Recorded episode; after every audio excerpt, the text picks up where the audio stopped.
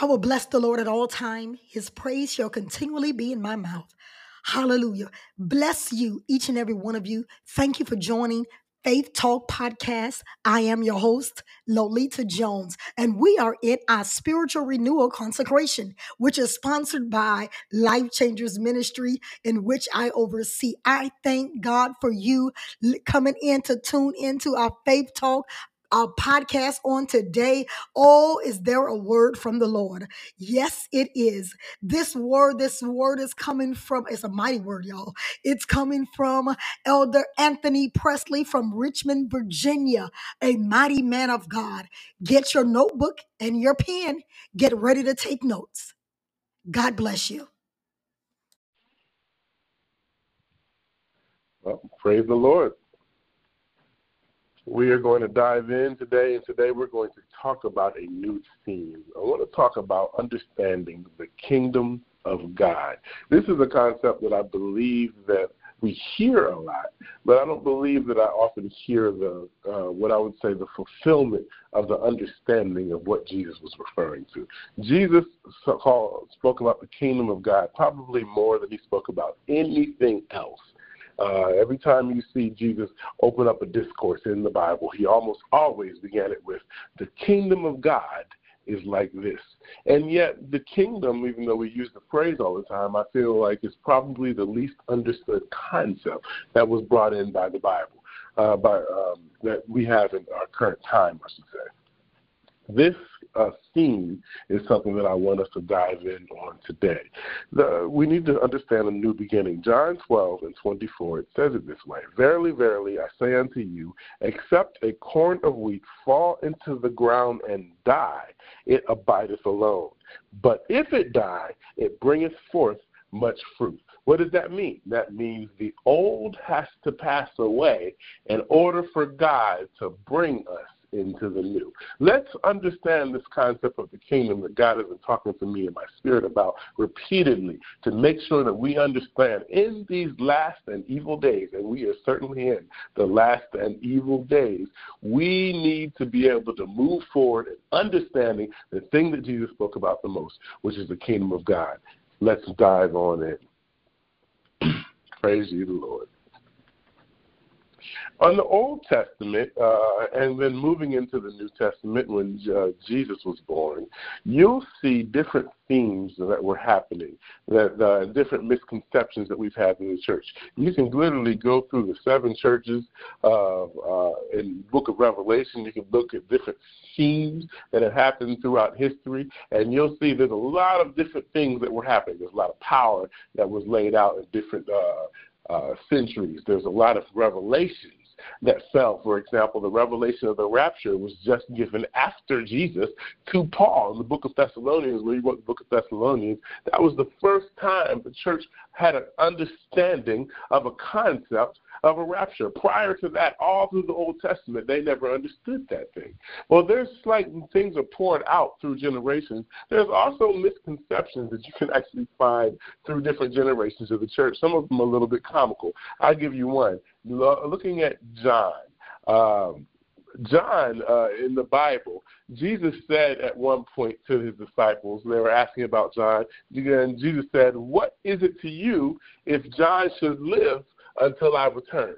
He didn't say John would live until he returned. He said, What is it to you? But the misconception that went forth from there throughout the, uh, what seemed to be the entire body of church at that time was that John would still be alive when Jesus came back, when this Uh, this rapture would happen, that John would still be there. Well, that's not quite how it happened. But the church was believing that in the old times. There's actually a couple of verses in the Bible, one in Matthew 16, I remember right at the end, where Jesus even says this. He says, Some of you standing here now will see me come into my kingdom. Now, what in the world does that mean? Because obviously Jesus is still coming in the future, and he's still going to bring the kingdom in the future, and that was 2,000 years ago. So what did he mean by some of you will still be alive? And see me coming into my kingdom. Well, if you look at the very next chapter in Matthew 17, the, uh, the that was the transfiguration, and they actually saw Jesus, what we would call possessing the kingdom at that time, or more specifically, John, who was there, would later be on the Isle of Patmos and write the book of Revelation. And when he was writing the book of Revelation, he got this book by a vision, and that vision was literally him seeing Jesus coming into his kingdom. It was a futuristic vision and not the physical fulfillment. But with all these things wrapped together, a lot of the church believed that John would still be alive. And so what happens is, as the apostles, you know, in the Old Testament, many of the apostles were killed. Uh, Peter was uh, crucified upside down. You know, they, they, had, they went through a lot of persecution. But John, who was the youngest of them, continued to carry on. He was alive. He stayed. He was the oldest, the longest living. And it got to the point where the Caesar at the time decided that he was going to end this thing himself, and he decided to kill John. So the last of the apostles to attempt to be martyred was at this time when uh, Caesar put John and boiled him in hot oil. Problem was, he had not yet seen Jesus come into his kingdom. He had not yet received the revelation of uh, the book of Revelation.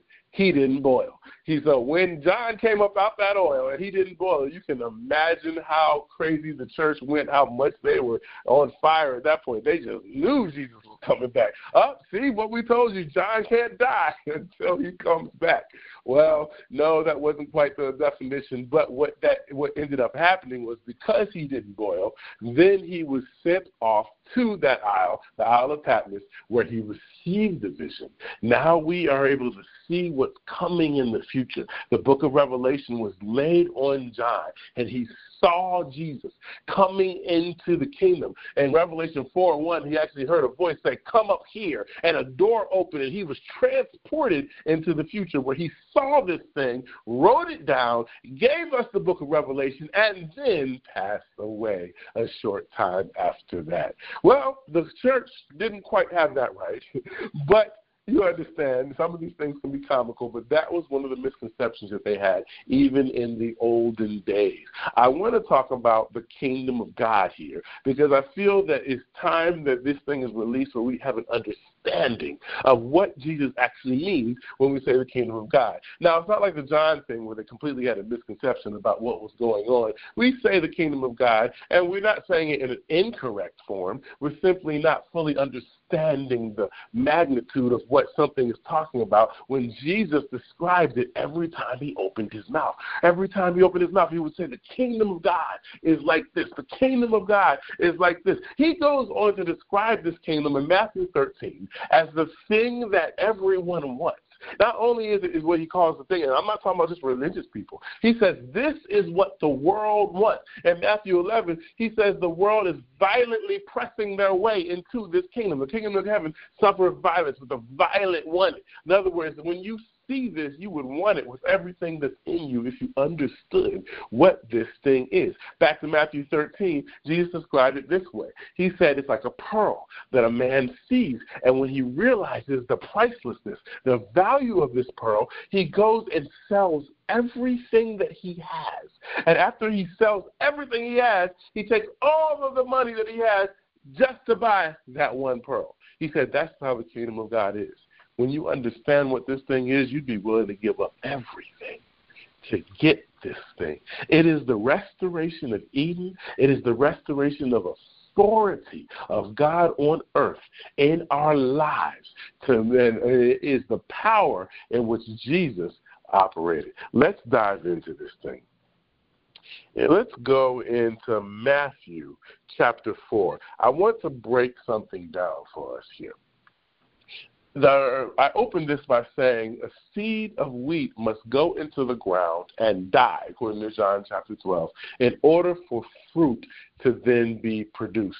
This is the way that Jesus moves. This is the way that the kingdom operates. And you'll find this theme throughout the Bible. Let me prove it to you. In uh, the Old Testament, coming from Genesis to Exodus, in Exodus, you will see the children of Israel exiting Egypt. They're coming out of slavery and bondage of Egypt. God does a great miracle and opens up the Red Sea, and they go out of Egypt. And then God promises them something. He says, I'm going to give you a promised land, a land that I have of milk and honey that is for you. However, what you'll notice is those people did not obtain the promise because they did not have understanding and they did not let the old pass away in order for the new to be birthed. Let me break it down for you a little bit more. They came out of Egypt, but Egypt was still in them.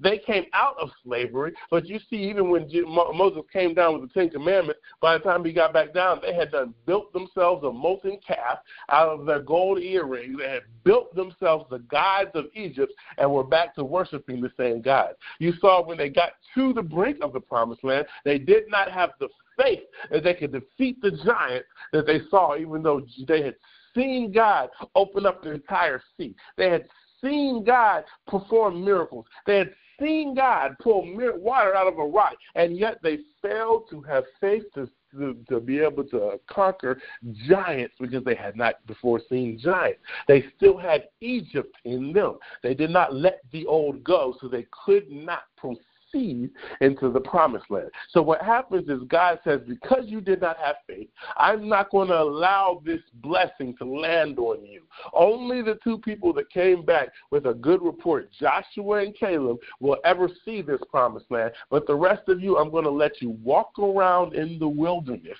for 40 years before I allow you, or your children, to enter into this place. God's spoken to me many times and said that is the status of the church in today's time. Many of us are walking around in the wilderness because we do not believe enough in what we're seeing, even in the Word of God, to enter into that next place. Let let the old pass away so that the new can come afresh. So Moses then represents the old. Even though Moses has faith, even though Moses is the one that brings them out of Egypt, he still represents the law. So when it comes time, 40 years later, when it comes time for the children of Israel, they have passed away and their children are now here to enter into that promised land, God allows Moses to die right before they go into the promised land. Moses dies, does not enter, and then uh, with a new thing,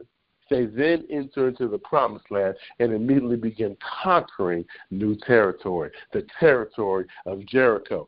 God always allows whatever is in charge of the previous, what we call a dispensation, a time period in which God moves a certain way, that has to end. Your old mindset has to end, has to die away. The old lack of faith has to end. Our reliance of the world system has to be completely cut off in order for us to truly enter into the next phase, which is the kingdom of heaven. Let me show this to you again. In, the future, in the book of Revelation, there are different things that are happening and different themes. And one of the themes that are happening, there are seals being broken and there are trumpets that are sounding. Well, in Revelation 11, we get to the exact halfway point of Revelation. In Revelation, there is a seven year time period in the future in which the world will go through a new dispensation where the world goes through what Jesus describes as the worst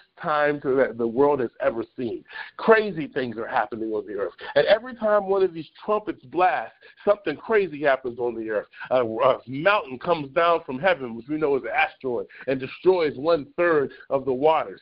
The waters turn to blood. The, the, the sun is blotted out. There's crazy things. Locusts locusts are coming up from out of the ground and stinging people. Every time one of these trumpets sound, something crazy hits the earth, except when that seventh one sounds.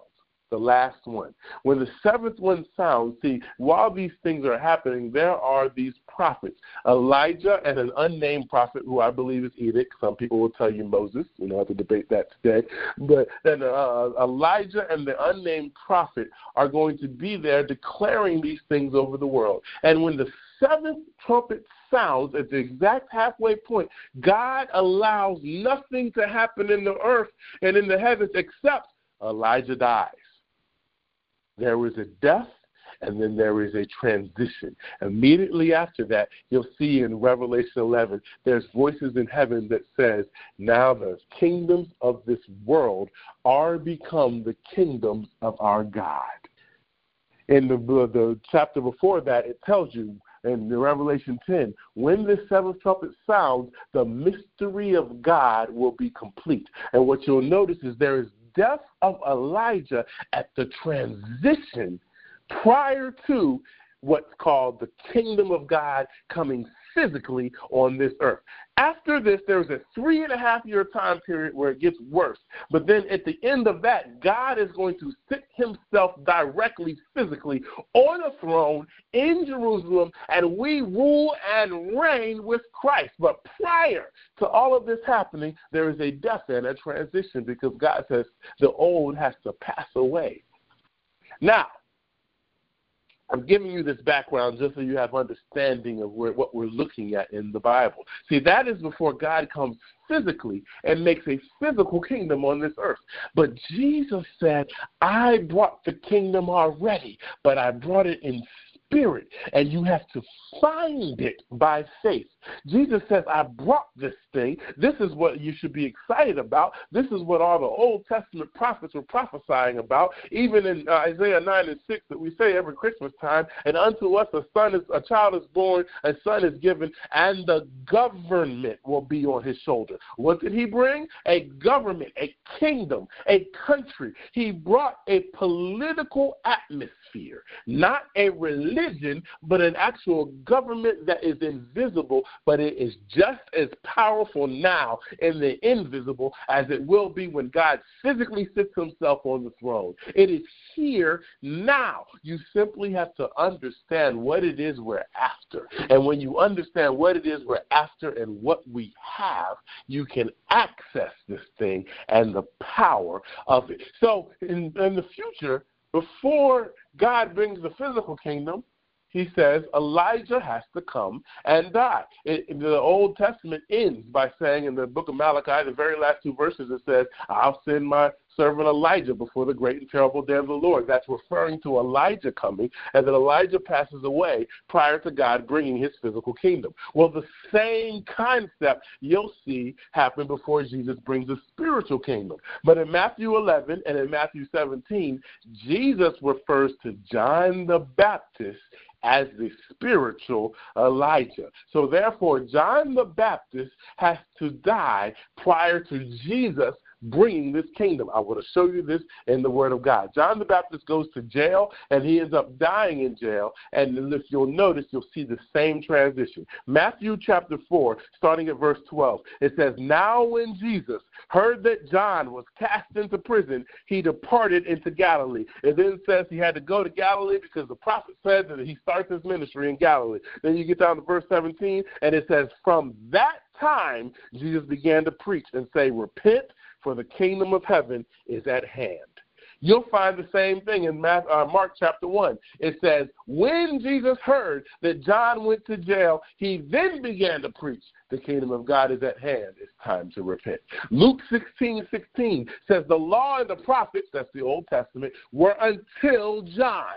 After that, the kingdom is preached and everyone presses into it. Everybody wants this thing when they realize what it is, but it started at the end of a dispensation, at a transition. When we let the old man die in 2022 and we bring out a new man of faith with a new expectation, with a new praise in our belly, with a new understanding of the kingdom of God, we will see a manifestation of new miracles. But the old mindset has to die. Let me talk to you about this mindset. Uh, now that I've given you the background, let me dive in and show you what this thing is. If you go to the next chapter of Matthew, Matthew chapter 5, after Jesus declares that the kingdom of God is now here, John has now gone to prison and now we are transitioning to a new thing. Once you see that, you'll then understand that what Jesus is doing, what we call the Beatitudes, it begins it. What Jesus is actually declaring is a declaration of the constitution of the government in which he brought. Let me break that down again. The Jesus is going to refer to this thing never as a religion. You never hear Jesus be religious. You never hear him talk about religious things. He talks about a government, a constitution, a kingdom, because he is a king ruling and reigning even in the invisible, and the invisible is far more powerful than the visible. Hebrews 11 and 3 tells you that the worlds were framed by the word of God, and the things that we see were created by things that we cannot see. What that simply means is the things that we cannot see are more powerful than the things that we can see. So this invisible kingdom is what is ruling and reigning everything on earth, even though you cannot see it. And when you understand this constitution, you'll be able to move this thing in your favor. And when you move it in your favor, it makes the rules of this world no longer apply. Let me say that again. When you understand the government of God, this kingdom of God, the rules of this world no longer matter because God bends those rules based on the rules of his government. This is why Jesus showed us his power by walking on water, showing that physically I can bend the rules and break the rules because my government is more powerful powerful than your laws of physics. This is why Jesus would raise the dead and heal the blind. He was saying, My government says that healing belongs to the believer, even when the doctors say that that's not possible. This thing shifts everything. So when we get to this Constitution, when we look at it literally by what it says, I'm going to give you examples to show you, even in my life, how this thing happened. Matthew chapter 5, starting at verse 3, he starts it this way. He says, Blessed are the poor in spirit, for theirs is the kingdom of heaven. In other words, I'm not here for the religious people. I'd rather people that are poor in spirit, that don't have a lot of religion. Matter of fact, I'll take the atheist. I'll take the people who are in sin. As long as they turn around and believe, they can believe with such a freshness and such a newness that they can access this kingdom easier than the religious people can. Bless those who are poor in Spirit. Bless those who just believe God. Just those who just believe God, who like a poor person, they just believe God to supply all their needs, and they don't look at what they have and what they don't have, or consider that if they give you something, they won't have enough for themselves. No, that's not how the government works. Because this government is full and uh, full of plenty and abundance. My God owns the cattle on a thousand hills. When you understand the government of God and that you will be sustained then the kingdom of heaven is yours. Going on, it says then in verse 4 Blessed are they that mourn, for they shall be comforted. Every single one of us have accessed this part of the constitution of the government of God, whether you realize it or not. The Bible shows us that when you mourn, because you are His, He comforts you in your mourning. That's why when you had that night where you spent your time crying yourself to sleep, somebody showed up. Something came. An angel came. A breeze of the Holy Spirit came and comforted you. Somebody came and knocked on your door and said, I was just thinking about you. Somebody called you at the right time and says, You are on my heart. And everything that you needed was right there in that conversation. It is a promise of the government of God. That's what you just witnessed. It says, When you mourn, you shall be comforted. Not maybe, this is a shall. So whenever you are going through pain, know that weeping may endure for the night, but joy comes in the morning. Verse 5 says, Blessed are the meek, so they, but they shall inherit the earth. That lets you know that this is an opposite of what the world will tell you. Those who meek get real estate. Those who are meek, those who are humble, God grants them with more stuff. Meekness gets you real estate in this government, not pride. Continuing on, verse 6 Blessed are they who thirst and hunger after righteousness, for they shall be filled. Now, I need to spend a moment explaining this part, this verse, because this is one of the most important verses in here. This is a seek first the kingdom verse. It simply says righteousness. First of all, let me break down what righteousness is. Righteousness, a lot of times we put it in the same category as holiness because they go hand in hand. Holiness and righteousness. That is true. They certainly go hand in hand, just like grace and mercy go hand in hand. But just like grace and mercy, they are not exactly the same thing. Righteousness could better be defined as the rights of a government, being in right standing to get rights from this government of God. To quote Dr. Myles Munroe, that's how he quoted it. He said, Righteousness means to be in right standing to receive rights from the government of God. When you are in line to receive these things, you can get the government to move on your behalf. How do you get righteousness? Well, it's not by your acts. It's not by your holiness. The Bible shows you in Romans chapter 4, Abraham's faith counted as righteousness. It did not say Abraham was righteous. It said his faith counted. Because he had faith, God counted it as righteousness. Well, right here it tells you righteousness is the, for those who want it. This is a seek first scripture. The Bible says in Matthew 6:33, "Seek first the kingdom of God and his righteousness, and then all these other things that you need, your food, your money, your clothes, the things that you need, it says all those will be automatically added. This is why everybody wants the kingdom and don't even realize what it is they have because these things come to you automatically. We no longer have to fight and toil over what we're going to make, how we're going to survive, what we're going to get.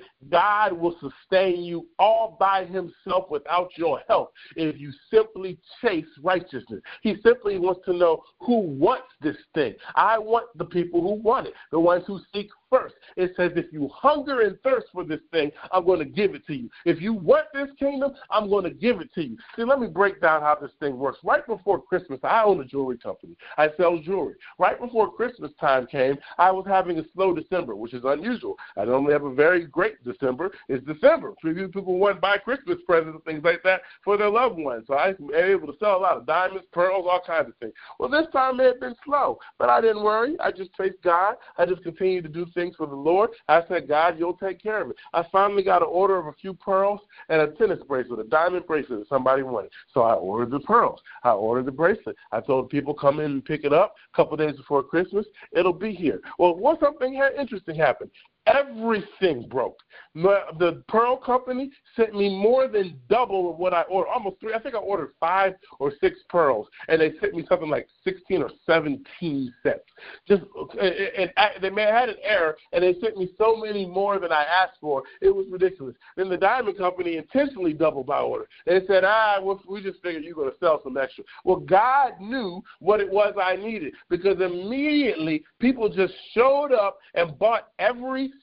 single item I had. I didn't, in 48 hours, I was completely cleaned out. I didn't have anything left. And I would not have had that based on my own order. But God, the kingdom of God, knew what I needed, knew what was coming, more than I knew what was coming, and He took care of it. Why? I seek the kingdom, and the kingdom then became responsible for all the other stuff. The Bible says, Seek first the kingdom and its righteousness, and all these things, what things? Your money, your time, your things that you need, those will be automatically added, and you no longer are responsible for taking care of yourself because the kingdom of God is now taking care of you. This is how it works. And it says, if you chase this righteousness, if you chase after these rights, you shall be filled. Moving on. Verse 7. Blessed are the merciful, for they shall obtain mercy. Ooh, I can talk about this one for a while. I won't go too far, but let me break this thing down just so you have understanding. There's a time period in my life just uh, several years ago where quite a few people owed me money. And one brother was uh, got into a business deal with him. The business deal went south. It just didn't work out. And now he ended up owing me several grand. He paid me back a little bit, but he couldn't pay me back the whole thing. Now, a lot of people would then get mad and they would get upset and they would get sour with a brother that owed them several thousand dollars. However, I trust in what the Bible says. God says, lend and give freely. And then this is what he says. He says, don't ask for it back. Wait, what? Is that in the Bible? Oh, yeah, it's in there. Jesus says when you lend, don't expect it back. So I do exactly what God said. Now, I needed that money. I was in my own bind. I was in my own situation. I was looking at bankruptcy and at one point I, I needed these funds. But not only did I forgive the brother, I met him in the parking lot and said, You good. Don't worry. Matter of fact, let me just make sure you okay. Is there anything I can do for you? Why? Because my Bible says He'll take care of me, and I trust exactly what He says, exactly how. He, And I never thought about it. I literally never considered that money again. The only reason it's on my mind now is because of a testimony. See, out of all the people that you would think God would bless, God blessed that brother, that brother, and many other, many people around me, God has blessed to become millionaires. But he's one of them. This brother that owed me several thousand dollars back in the day became a multi-millionaire, like five or six or seven other my, of my friends. God's been producing blessings all around me, to be quite honest.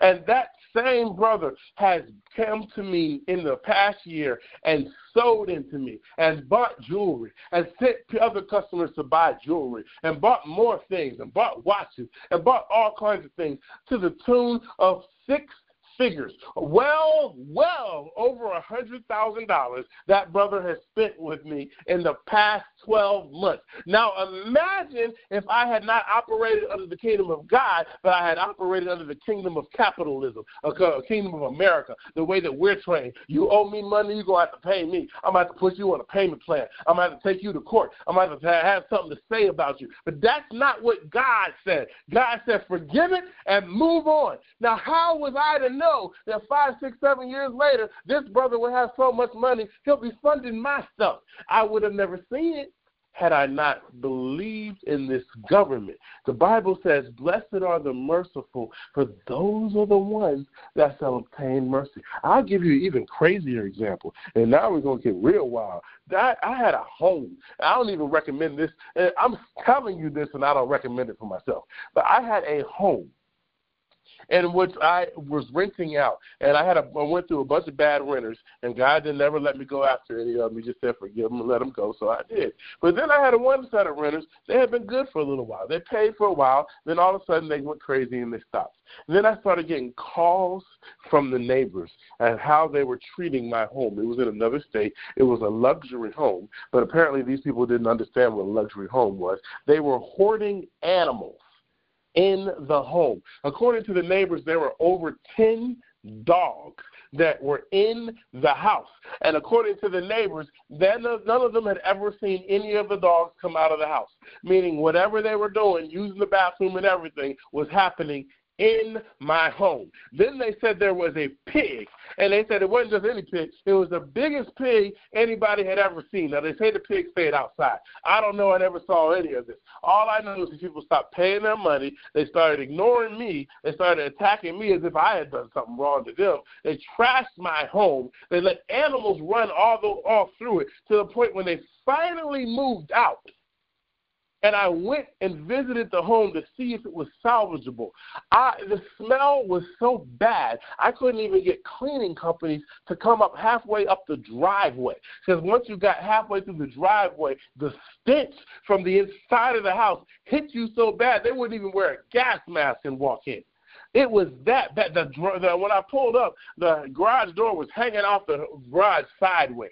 They had trashed my home. And not only that, Somebody must have called them and let them know I was there trying to figure out how to clean it. I don't know what's going on. All I know is they came back. They called the police on me as if I were robbing my own house, trying to get me shot, I guess. A black man walking up to a house and they said I'm breaking in. So the police showed up with hands on guns, and then they pull up and proceed to cuss me out as if I had done something to them. And then God still said, let them go and don't take them to court. What? I ended up losing that home. And God said, let them go. And I walked away. I didn't say a mumbling word. I didn't attack them. I didn't bring them to court. God said, Blessed are the merciful. It was maybe two or three months later that God had court switch up everything that they were going to do and wipe out over $300,000 of debt that I had and remove that home. They took away the debt, They took away the the home to where the home wasn't even shown on my credit report. And this is the crazy part. My credit score stayed in the 700s. Who? How? How do you walk away from three hundred thousand dollars and a home? The home don't show up as foreclosed on on your credit report. Everything is removed, and your credit's still good. I'm still able to get anything I want. Within a year, I was back in the eight hundreds. I, you understand? Twelve months later, my credit score was in the eight hundreds.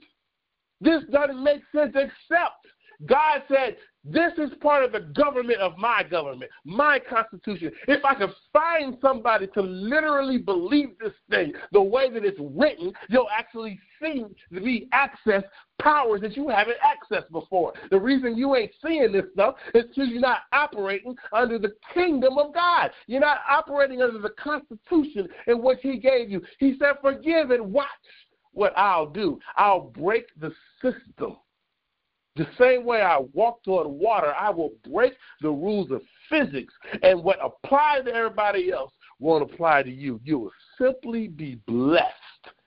The man that owed me money has given me six figures worth of income. You'll simply be blessed when you follow these rules. When you see, y'all understand how seriously I take this because of another situation I was in with somebody that did something wrong in my name. Uh, I almost ended up going to court for a company wanting money from me that I did not owe. And I was on my way to court. I think it was fifteen thousand dollars at one. I don't remember exactly. I think it was fifteen thousand. I didn't have it at the time, but I was going. And if they would have said, "Hey, Presley, you actually owe this money. We want you to pay it." Now I didn't owe it but I was on my way. I went. I remember on the, the day before I went to court, I went to my Sunday school class. I was teaching Sunday school class, and I proclaimed up front gladly. I said, I hope I don't have to pay this money. However, if they tell me I'm going to have to pay it, I'm not going to give them fifteen. I'm going to give them twenty thousand. Wait, what? you sound crazy, Presley. What you mean you're going to give them twenty thousand? Well, my Bible says if they sue you and take your shirt, give them your coat too. That's exactly what the Constitution says. I've never seen anybody do that. I have no idea what's going to happen if somebody does that. Presley, you sound like you off the deep end. Do I? A man that owed me two thousand dollars paid me almost two hundred thousand five years later. Do I? I forgave people who had caused me to lose my home, and the home didn't even hit my credit report, and I got forgiven three hundred thousand dollars. Do I still sound crazy? I believe in this government of God. I have no idea what would have happened because when I got to court, they waived the whole thing. But had they asked me for it, I'd have gave them the fifteen, and I'd have borrowed it if I had to, and gave them five more, just so I can see because I ain't never had nobody do this before. So I don't know what's going to happen, but I believe in it enough to know something will happen. And I know I'll be blessed, and I know He'll pay it. That's how we're supposed to believe in this government. Jesus said also in Matthew 13, this government is so valuable that it's like a man who finds a treasure in a field, but he does not own that field. So he buries the treasure back, sells everything he has again just to buy the entire field so he can get that treasure. The mindset that we're supposed to have is that this thing is so good that I will give up everything to find it. Think about it all the way back to the Old Testament. Jacob and Esau. What in the world made Jacob qualify to become Israel over his brother Esau when Esau was the firstborn? Why? Jacob was a liar and a trickster. His name meant lie. He was he was a liar from the beginning. What qualified for him for it? Because he wanted it. Esau was willing to give it up over a bowl of stew, but Jacob understood the value of the blessing. And he said, if I have to fight, yell, scream, and lie to get this thing, I'm going to go after this thing. And Jesus said, God ended up showing, hey, I may not have been for the lion. You may end up getting tricked yourself because of some of the ways that you live, but I'm going to give you the kingdom because I want the people who want it. If you chase after this, blessed are those who hunger and thirst after righteousness. It did not say, Blessed are those who are righteous. It said, The ones who want to be righteous. I'm going to fill you. Blessed are those who chase after this kingdom first. Theirs is the kingdom of heaven. When you read through this thing and you continue to read through your Constitution, it ends by saying, Rejoice and be exceedingly glad. For great is your reward in heaven, even when you go through persecution. You should even be excited about being persecuted for God's sake, because then the Bible says the kingdom of heaven is yours and He will move. I have seen this happen time and time in my life. Guys, I just got to be a testimony. I have seen it. I've had atheists come up to me and say, We don't believe in that Jesus stuff, but we have tried to set you up. We have set up traps. We have messed with your name. We have done all kinds of things. And for some reason, every single time we set up a trap, it lands on us and you end up elevated. We have had entire discussions and we have come to the conclusion that this is not possible for this to be a coincidence. What is your secret? It can't be that Jesus stuff, can it? They have come to me and said, We see miracles and we don't understand it. Please help me understand what's going on. I've had a woman demote me from a huge position to a lowly position, a huge store to a lowly store, persecution. But I went through it in faith with God, and I watched and everybody around watched as God turned that horrible store that had been the dead last in every category into number one in the nation the moment I arrived. And I didn't do anything special but sit there and take orders. I went from dead last to number one to where vice presidents were visiting me. They fired her trying to promote me. Why? Because the Bible says when you go through persecution, rejoice because the kingdom of heaven is yours. When you find this thing, you'll realize this is the only thing you have ever wanted.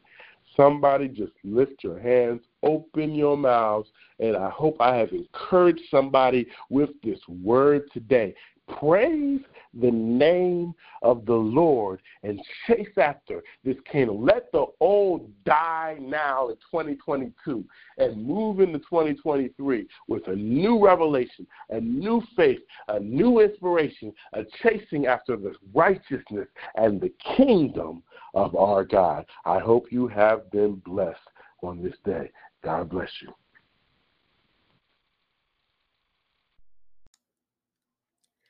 Did you enjoy that word? Oh my God. Hallelujah. Hallelujah. We thank God for Elder Anthony Presley. Hallelujah. Hallelujah. Hallelujah. A mighty man of God. He's a businessman. Hallelujah. And an elder in the church of God in Christ, anointed vessel of God. We thank God for him, for allowing God, Holy Spirit, to use him during this consecration to encourage the body of Christ. Hallelujah. We are here to encourage the body of Christ, to equip the body of Christ, and to win souls for the kingdom of God. Hallelujah. Reaching the lost at any cost. Are you willing to join us? Are you willing to tell somebody that Jesus saved? Are you willing to let somebody know that Jesus loves them and that there is nothing that they can do about it? God is not changing his mind. He already predestined them and their life. Do not take God by surprise. This is Faith Talk Podcast. I am your host, Lolita Jones. I'm just excited because I know our Redeemer liveth and we have entered into 2023 and we going to spread the good news throughout this earth. Hallelujah. To encourage people, to encourage the encourage the body of Christ to lift up our leaders in prayer. We thank God for Elder Anthony Presley for blessing us on this evening. We thank God for him. Continue to tune in to Faith Talk Podcast because God has many things on our horizon. Hallelujah. Hallelujah. Hallelujah. And I ask you to like our Facebook page, Life Changers Ministries LCM, right there on Facebook. You can find us. We are in purple and yellow writing. You can find us right there. Like our page. Hallelujah. Hallelujah. Uh, we ask you also to visit us on our website, lolitajoneslive.com. L O L I T A J O N E S L I V E.com. There you will find daily devotions to encourage you, to build you up, that you can share with your families and your friends and even your enemies. It is from the Word of God. God downloads it to me every morning and I give it to the people. I I personally text over um, a couple of hundred of people, a couple of hundred of people every morning, texting them morning devotions to get their day jump started, knowing that God is on their side. I ask you to partner with us. Partner with us because we are on the move for the kingdom of God. We're on a mission to reach souls for the kingdom of God. We thank you for joining us right here on Faith Talk Ministries. And until the next time, continue to enjoy the blessings of the Lord. God bless you.